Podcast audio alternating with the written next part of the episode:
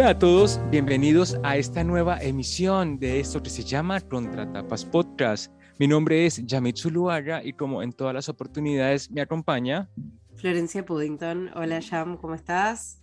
Flor, pero yo ando muy feliz leyendo, leyendo. La verdad, este año ha sido de ciclos profundos, mucha familia, mucha tragedia. Así que de repente siento que estamos como también eligiendo libros o nos llegan propuestas con los invitados de libros que son como actualísimos por su relación con el mundo. Viste que siempre hay este debate en la academia de si un libro debería reflejar el mundo o si debe ser tomado como ficción o qué tanto de realidad hay en la literatura. Y bueno, acá nos, hemos planteado desafíos al respecto. Sí, eh, es verdad, trabajamos nuevas problemáticas, nuevos, iba a decir géneros, pero formatos, ¿no? Cuando hicimos eh, la novela gráfica, así que todo muy actual, muy nuevo. Y igual siempre, como, como toda manifestación artística, lo lindo es cuando justamente trasciende su época y nos sigue llegando igual, aunque se escribió en el siglo XVIII, XIX, ¿no? Como pasa a veces con, con Shakespeare, con Don Quijote de la Mancha, esas obras que las reflexiones son, son tan actuales que más allá de que por ahí hay alguna cuestión de cómo está escrito, bueno, aparecen problemáticas que hacen a la condición humana, ¿no? Y eso, eso es lo, lindo de la literatura y del arte en general. Así es, y correcto. Y traemos este debate a cuento porque hoy vamos a leer una novedad eh, que es Las Bestias de Viti García, que fue publicado acá en Argentina por Contramar Editora, a quien le agradecemos un montonazo la cortesía.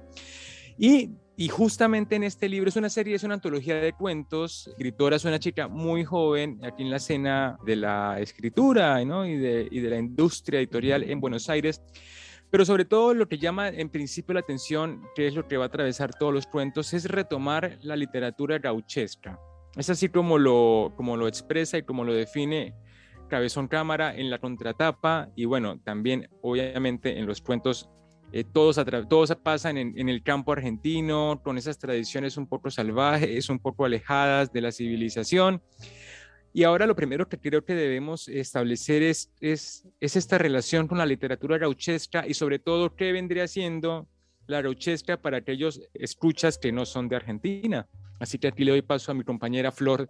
Sí, efectivamente, cuando empezás a leer el libro te das cuenta de que ella instala sus historias en, en este género tan especial, en este tipo de textos tan, tan particulares que tienen además, bueno, es muy variada, ¿no? La gauchesca tiene muchas formas de manifestación, a veces aparece como poemas, como novelas o como textos, como cuentos cortos, pero sí es cierto que forma parte de la tradición, de la cultura argentina. De hecho, bueno, se, lee el Martín Fierro, es el paradigma, ¿no? Es la historia más conocida. Eh, pero en realidad hay otras también, qué sé yo, el Juan Moreira, otros personajes también. Y son eh, en general historias que se leen en el secundario, ¿no? Que hacen, viste que yo digo siempre que se leen en la escuela, pero porque cuando un, un libro entra en el colegio, forma parte del acervo cultural, ¿no? Como que tiene que ver con, la escuela tiene mucho de construir identidad, identidad nacional y todo eso. Eh, supongo que eso es internacional, pasa en todos lados, ¿no? Te enseñan la bandera, te enseñan a cantar el himno, qué da, y ves como los elementos fundamentales de tu propia cultura. Y entonces, eh, bueno, no está de más mencionar que el Martín Fierro, por ejemplo, se lee en el colegio, ¿no? Eh, es de esos textos que se espera que todo argentino conozca y reconozca, además. Eh, Además también tienen como este, esta faceta de, de, ser muchos textos fundacionales de la literatura nacional, ¿no? Antes de eso, digamos que en español y en este lenguaje no, o sea, no existía la literatura de ficción como tal, porque me, me lleva muchísimo a Colombia con lo que dices, y es que allá leemos María de Jorge Isaac, precisamente porque fue uno de esos libros que, que fundaban patria, que estaban relacionados con los ideales y con lo que se esperaba del ser colombiano y del devenir ciudadano y, no nacional colombiano, porque también había mucha bajada de línea, que es lo que también pasa con estos textos. De pronto en Argentina no, porque me parece que la rauchesca también hay mucha cosa del, del pillo, de la picaresca, ¿no? De poner en debate el marco moral. No es rígido el, el personaje, ¿no? Siempre está debatiéndose y definiendo los buenos, los malos, pero él también se ubica en las dos partes. En Colombia, por ejemplo, a diferencia de acá, María es todo un retrato de la doncella virginal y del tipo valiente, ¿no? El que debe luchar por la patria. Es como, es como, una, es como un paquete ideológico mucho más hermético y diría yo más conservador, estilo catholic style, digamos, ¿no? Este vinculado con la religión. Sí, yo me preguntaba si había algo así en otros países, algo así como la gauchesca, digamos, porque la particularidad por ahí que tiene también es que hay una forma de narrarse los personajes. Ahora cuando leamos un pedacito de las bestias vamos a ver a qué me refiero para la gente que no conozca, pero hay un lunfardo particular que maneja esta gente, siempre son personajes que están ubicados en el campo o en los márgenes con la ciudad, y además ese lugar de margen de la ciudad es también el lugar del marginal, que estos personajes suelen ser gente humilde, trabajadores del campo, y además en un contexto del siglo XIX que no es el mismo de ahora, ¿no? Entonces el campo hoy por hoy son zonas que pueden ser muy ricas también, ¿no? Como las zonas de, mayor eh, explotación de granos y demás, pero también e, en esa época eran eh, los espacios que todavía no estaban del todo civilizados espacios que se compartían con los indios y que había que defender. Y que muchas veces estas personas que, nada, vivían por ahí, tenían que hacer frente a ese tipo de, bueno, eh, eh, en fin, a los malones, a, las disputas territoriales con, otras poblaciones que había por la zona, ¿no? Y la, también la A los animales también. Claro, los animales. la naturaleza como amenaza, ¿no? Claro, sí, es cierto, pero bueno, sobre todo eh, eh, la, cuestión de, la convivencia con el otro, con el que no pertenece a mi cultura, ¿no? Y la particularidad también que tiene la gauchesca es que son siempre estos personajes que por ese lugar que ocupan, y estoy hablando muy general, ¿no? Pero si lo pensamos por el Juan Moreira o también eh, Martín Fierro, son personajes que ellos mismos se sienten en los márgenes de la civilización, entonces que eh, aparecen discusiones en cuanto a qué es ser civilizado y qué no, y, además aparece algo muy argentino, por ahí muy latinoamericano, pero bueno, muy argentino, que es el reclamo, ¿no? El reclamo al Estado, porque eh, el Estado siempre ausente, siempre exigiendo del individuo más de lo que el individuo puede dar y más de lo que después devuelven. Así que bueno, son, son eh, textos, sobre todo ahora sí centrándome en el Martín Fierro, son textos que están siempre en medio de discusiones políticas, que eran las discusiones del siglo XIX y que siguen siéndolo hoy, lamentablemente, muchas de ellas. Pero bueno, José Hernández, cuando escribió el Martín Fierro, estaba discutiendo con el presidente, que era Sarmiento en ese momento, y todas esas discusiones teóricas, políticas, emergen en la historia, ¿no? Entonces siempre ficción en el siglo XIX atravesada por pensamiento. La crítica social, claro. Exacto. Había como una, una expresión que, que, no se limitaba a la literatura o al objeto como hoy lo entendemos más, ¿no? Como una cuestión, si uno lo quiere, de un análisis como inmanente, lo que es ¿no? como, un, como un producto del que no se puede salir porque ya se hace tautología y demás. Entonces, bueno, establecido entonces que la Rauchesca era, retrata un poco la vida en el campo argentino en tiempos anteriores, pero también en todos los tiempos, de ahí que hoy se publique una antología de cuentos a propósito. perdón. No, dime, dime, sí. No, porque justamente porque la gaucheja tiene tanto peso en la tradición nacional, es que se retomó muchas veces. O sea, es muy interesante, por ejemplo, los cuentos que hace Borges sobre el Martín Fierro, ¿no? Donde además se da el lujo de matar al Martín Fierro, ¿no? En un cuento que es muy breve, que se llama El fin, y donde retoma los personajes de Martín Fierro para, para construir un final posible para este personaje tan paradigmático. Y ahí hay un gesto de nuevo, un gesto también literario. Sí, es que también ahí, ahí también se mete este asunto de un escritor, ¿qué es un escritor colombiano o qué es un escritor francés? ¿no? ¿Qué características nacionales lo, hacen lo hacen reducirse a ese grupo, porque también el escritor está sujeto a usar eso como fórmula mercantil, por ejemplo, Gabriel García Márquez, y venderse como el gran escritor del realismo mágico y, y, y, o sea, como instalar en el mundo que Colombia es eso, cosa que no es eso, o alejarse de eso, que es el caso de Borges, ¿no? O sea, a mí no me pueden, no me tienen que leer como un autor argentino, es un autor, punto. Claro, sí, como un rechazo al color local que él tuvo en su edad madura, pero, pero no, en, no en su primera época, ¿no? Cuando escribía poemas y cuando hablaba del fervor de Buenos Aires. sí, que todos recordamos. Claro, bueno, y, más recientemente, por ejemplo, ya que la mencionamos antes, Gabriela Cabezón Cámara, también escribió un, libro que se llama mm, Las aventuras de la China Iron, y es un poema en el que, bueno, la, China es el nombre que se le da en general a la mujer del campo, a la, que suele ser la esposa del gaucho. Y, ella retoma eh, también la tradición gauchesca a partir de la figura de la mujer, que es algo que tampoco aparecía demasiado, ¿no? Porque siempre son historias muy, bueno, no llegamos a eso, pero historias atravesadas por la violencia, y muy, muy masculinas solían ser, ¿no? Entonces ese es otro libro en el que se, retoma la gauchesca y es un libro actual porque es de los últimos tiempos, de, será de los últimos 10 años, y también se lee en la escuela últimamente, por lo que me enteré. Ahora es como más libre, hay un paradigma más amplio y los docentes eligen, así que muchas veces para terminar de darle una vuelta a, a este estudio de la gauchesca, se retoman escritos más actuales, pero lo que quiero decir es que hay muchos escritores a que, vuelven a esa tradición y pasa el tiempo y sigue estando vigente, pareciera. Es que es atractivo, tiene ciertas características que lo hacen, o sea, una forma de narrar o un estilo, o sea, muy, muy colorido, ¿no? Es como la literatura del campo, campesina, que ahí sería como el otro asuntito antes de empezar a leer y hablar de las bestias, esta cuestión de que nosotros estamos leyendo la literatura gauchesca desde la capital de Buenos Aires, ¿no? Entonces, que también había en la historia argentina siempre ese contrapunto de la gente que vive aquí en la gran ciudad, en el puerto y todo lo demás del territorio.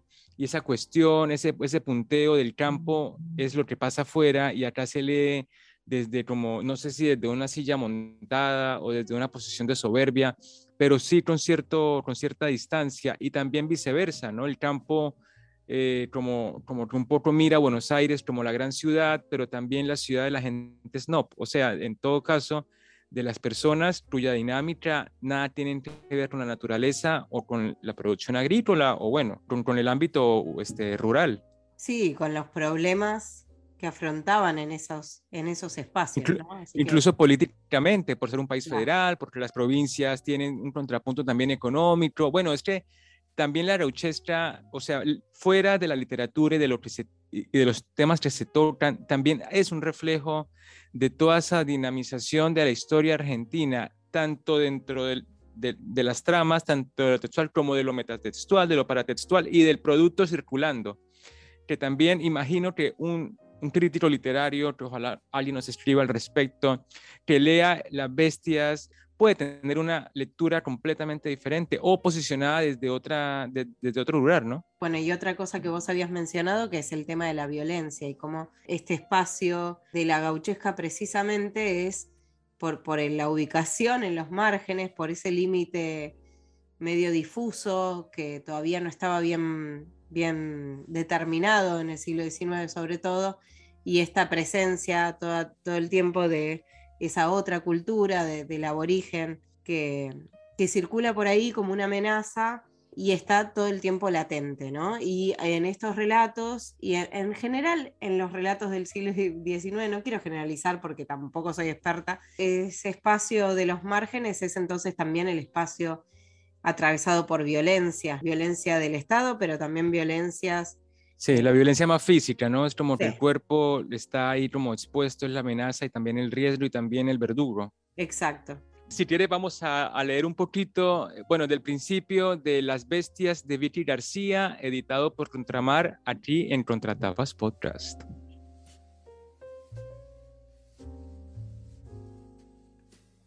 Amarres. El zaino relinchó y el fustazo le dio encima del ojo. Había hecho todo el camino fastidioso, casi al tranco, esquivando los guadales con la pata renga, después de enterrarse en la cueva de las vizcachas. Irusta ató el sulky al último palenque y se ajustó el pañuelo que llevaba al cuello. Todavía tenía las manos ensangrentadas de la paliza que le había dado a Sayen. Se enderezó la boina y de una patada abrió la puerta de chapa del boliche del Tarta. Buenas y santas para la paisanada. Algunos gauchos lo miraron, pero ninguno despegó el codo del mostrador para estrecharle la mano. Todos empuñaban su copa de caña con ruda y discutían sobre la mala cosecha, el estado de los caminos, la sequía que azotaba los campos y la llegada de los húngaros. Irusta caminó, erguido, hasta una de las mesas del fondo y se restregó las manos en el pantalón. Rocinante había salido en defensa de su china y en medio de la contienda le tiró un tarascón en el tobillo. Ahora los dientes del animal le ardían bajo la ropa de trabajo porque ni cambiarse pudo después del tambo. Se rascó con la alpargata que usaba para el ordeñe. Desde la mesa que daba al patio, el chueco Dálmire le hizo un gesto para que se sienta en la silla vacía. Antes de la negativa de Irusta, agarró del cogote a la mosita de lunares que lo acompañaba y le zampó un beso en las tetas.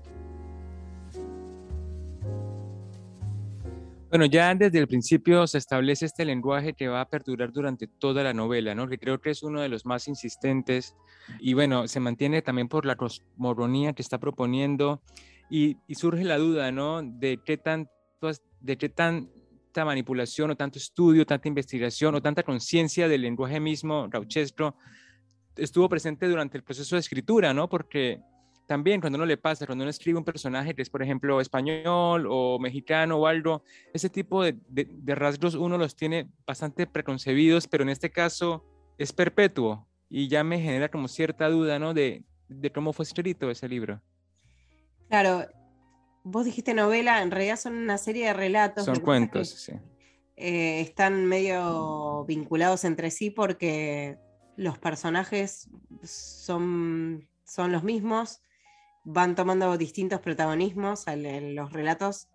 Eh, las historias son distintas, pero los personajes son los mismos, los habitantes de ese pueblo o, parientes, ¿no? Pero siempre reaparecen en una historia y la otra. Eso me, pareció que estaba muy bueno, poder entrelazar los cuentos que se puedan leer de manera independiente, porque las historias en sí y la trama narrativa es distinta y se cierra cada vez, pero eh, mantienen un hilo conductor que hace que uno lo sienta un poco como una novela, ¿no? Como una cierta como cosmogonía que comparten esas historias. No son historias aisladas y también le sirve para mantener ese discurso gauchesco, ¿no? Porque si por ahí contar historias muy diversas, no, quizás no, no podría replicar ese, ese tono que vos mencionabas. Después por ahí me eh, coincido con vos en que es raro que el narrador sea gaucho, ¿no? Por momentos em, el narrador utiliza un, lenguaje de lunfardo que aparece y, desaparece, ¿no? Por momentos aparece y por momentos no no siempre es un narrador neutro, quiero decir. Claro, aquí la lección fue que el narrador sea gaucho porque también hay poco diálogo. Si no, encontraríamos justo en las partes guionadas o en lo que dicen los personajes ese, ese, esa forma de hablar. Claro, bueno, eso es lo que hace, por ejemplo, Borges con, en el fin. Borges narra un episodio que nosotros sentimos gauchesco porque conocemos a los personajes precisamente, pero el narrador es neutro, ¿no? Y, de repente repone ese contexto a partir de ciertos elementos que acá también aparecen, que son propios por ahí del, ámbito, qué sé yo, arranca la historia, Borges digo, no sé, contando algo que está pasando en un rancho, de repente hay una guitarra, ¿no? Hay como ciertos elementos que enseguida te ubican, ah, está hablando, está en el campo, ah, es una pulpería, ¿no? Ah, eh, ah es un bar de campo, qué sé yo. Acá me parece que pasa algo similar, pero además tenemos ese, esa vuelta o esa elección de vocabulario, enseguida te, te remite a, a, la escritura gauchesca. Sí, totalmente. Y también, este, yo también pensé mucho en, en Horacio Quiroga y su ambientación rural, pero acá me parece que una de las características que, va, que sorprende o, no sé, de la propuesta, de lo atractivo es la violencia que se narra, porque sí es verdad que se acerca mucho como a esta literatura de horror, o sea, es cruel, hay, hay, cuentos como crueles, como muy específicos en la forma en que se mata o en que se amputa o en que, o en que los personajes eh, mueren y, ¿no? o sea, se, se, nota de manera muy material el dolor, el sufrimiento y la ausencia de compasión. Y por el otro, lo sexual, son, son como esos dos pilares los que siempre se van a mover. O se están cargando piñas o están cogiendo, no siempre consensuado, no siempre de la mejor manera, ¿no? Y eso es como que se va repitiendo, se va repitiendo hasta el punto en el que, en el que bueno, ya ni siquiera podría pensarse como una literatura para todo público. Claro, sí, tiene, es, un tipo de escrito que es como, son como, bueno, como las películas de terror o como el gore directamente, porque hay mucho de eso, es muy explícito, como vos decís, y puede, digamos, herir sensibilidades, ¿no? O sea, realmente e, es una literatura con un lector muy específico, creo yo, porque no, no sé si cualquiera tiene la... El, estómago el temple para abordar este tipo de lecturas en donde por ahí se narran violaciones. Hay por ejemplo, hay un cuento en el que la mujer está como teniendo un hijo, pare y el marido la agarra de los pelos y la arrastra de vuelta a la casa, la sube en un caballo y galopan dos kilómetros y llegan a la casa y la tira otra vez a la cama y la mina está como desgarrada, abierta, recién parida, a punto de morirse y, o sea, es, ese tipo como, ¿no? De, de, eso es lo que se encuentra en el libro, contado de esa forma, ¿no? En donde no hay dulzura, en donde no hay una forma, o sea, no hay, no hay una construcción literaria que sea ameno, sino que se va al grano y se va directamente a la explicación gráfica del sufrimiento. Claro, y tiene que ver ahí ya más, más que con la tradición gaucheja, creo yo, que, que si bien la tradición gaucheja tiene mucho de esto, ¿no? De, no, no tan explícito, quiero decir, pero, pero sí hay violencia, pero más quizás violencia política, más maltrato desde el Estado, ¿no? Como que hay otra intención. Sí, acá retoma em, dos cosas. El espacio del campo como un espacio salvaje, como un espacio en el que las reglas no están tan, tan bien delineadas como en la ciudad, donde los límites son menos claros y donde por ahí una muerte no, es, no es un tema de, de los cuentos, el castigo a ese tipo de actitudes, ¿no? O sea, nunca está la ley presente, nunca aparece la policía, eh, no sé, deteniendo a alguien o pues, se muere alguien y aquí no ha pasado nada. Y hay unos cuentos que me parecen que la propuesta es ingeniosa, ¿no? Porque en todo caso se presta para eso. Y para que incluya, por ejemplo, elementos de fantasía, hay, hay santos también, hay vírgenes, pero algo que quería preguntarte y que quería un poco debatir es la posición de la mujer, porque si bien entiendo que, que en novelas, bueno, en, en, textos como el que leímos de Cabezón Cámara, de Bella, eh, para nuestro ciclo de novela gráfica, hay, hay un lenguaje fuerte en el que la mujer es maltratada, pero que siempre se habla como de, de cierto odio, cierta rabia que pone en evidencia ese sufrimiento para reivindicarlo. Acá me parece que las mujeres son muy víctimas de la circunstancia, muy víctimas de sus compañeros hombres y son, y son maltratadas y nunca se, se alcanza como a establecer cierta eh, reivindicación o repostura sobre esa posición, ¿no? Y, y no es que esté mal tampoco, es decir, es lo que pasaba, tampoco estamos muy alejados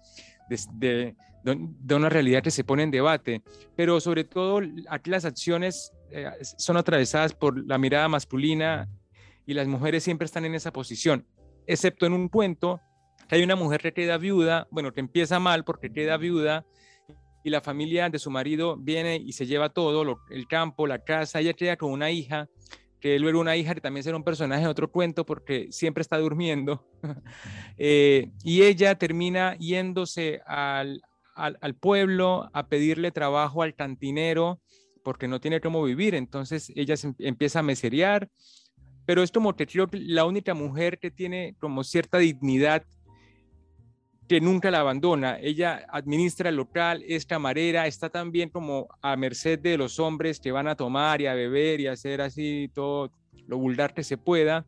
En un punto se escapa como en una aventura con un extranjero. Es como la única, el único personaje femenino que siento que tiene como una maniobrabilidad de su propia vida y de sus propias experiencias más cerca de la libertad. Las demás son muy sufrientes. No sé si lo percibes de esa manera o cómo fue tu relación con, con las mujeres de, esta antología.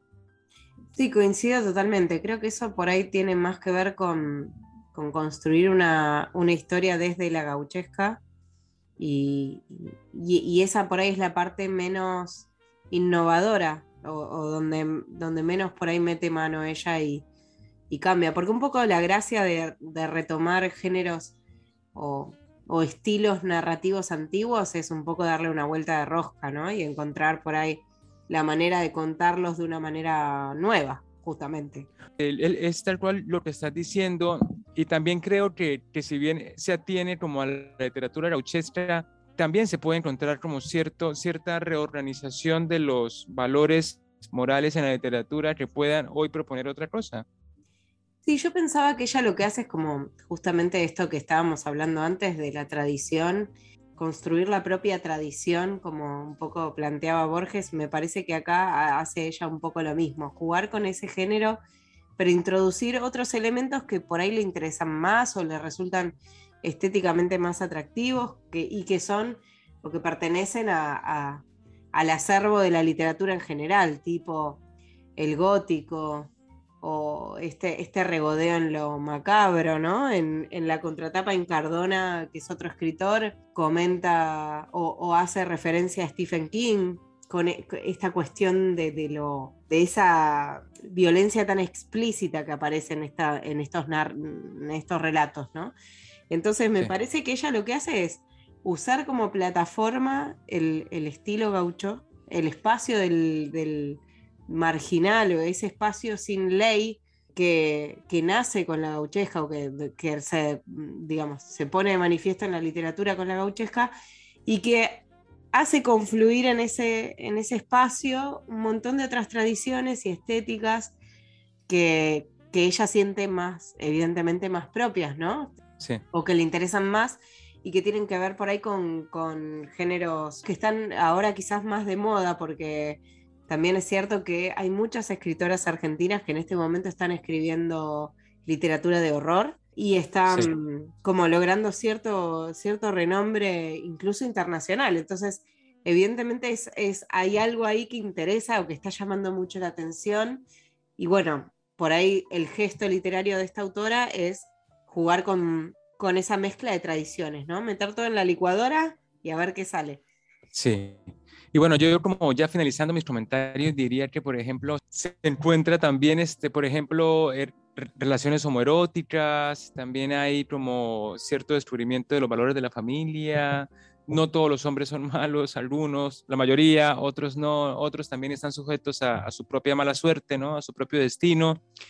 Y sobre todo, este, eso lo que tú dices me parece muy importante como código de lectura y como pacto con el lector para esta antología en específico, y es, y es encontrar ahí como esa tradición argentina, ¿no? Y como esa vinculación a lo nacional y eh, en un espacio en donde todo puede pasar, y es en donde todo pasa, y lo que pasa es terrible.